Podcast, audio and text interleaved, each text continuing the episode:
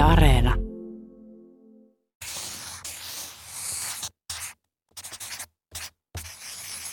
Nyt kerron kreikkalaisen tarinan, jonka nimi on Leijona ja hiiri.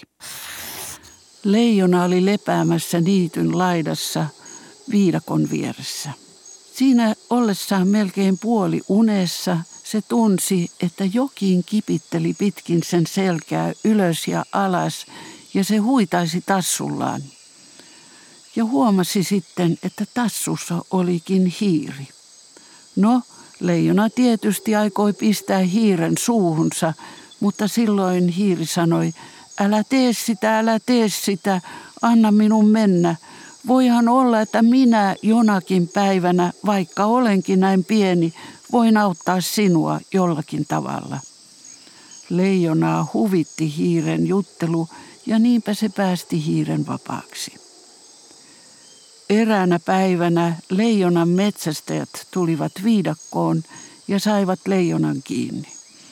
Ne sitoivat leijonan köysillä puuhun ja lähtivät kylään hakemaan vaunuja, joilla sitten voisivat kuljettaa leijonan pois. Leijona oli kytkettynä puuhun ja miehet olivat matkalla kylään ja silloin tämä hiirulainen kulki sen puun ohi. Leijona näki, että se oli sama hiiri ja tämä hiiri katsoi leijonaa ja sanoi, minähän sanoin, että minä voin ehkä joskus auttaa sinua.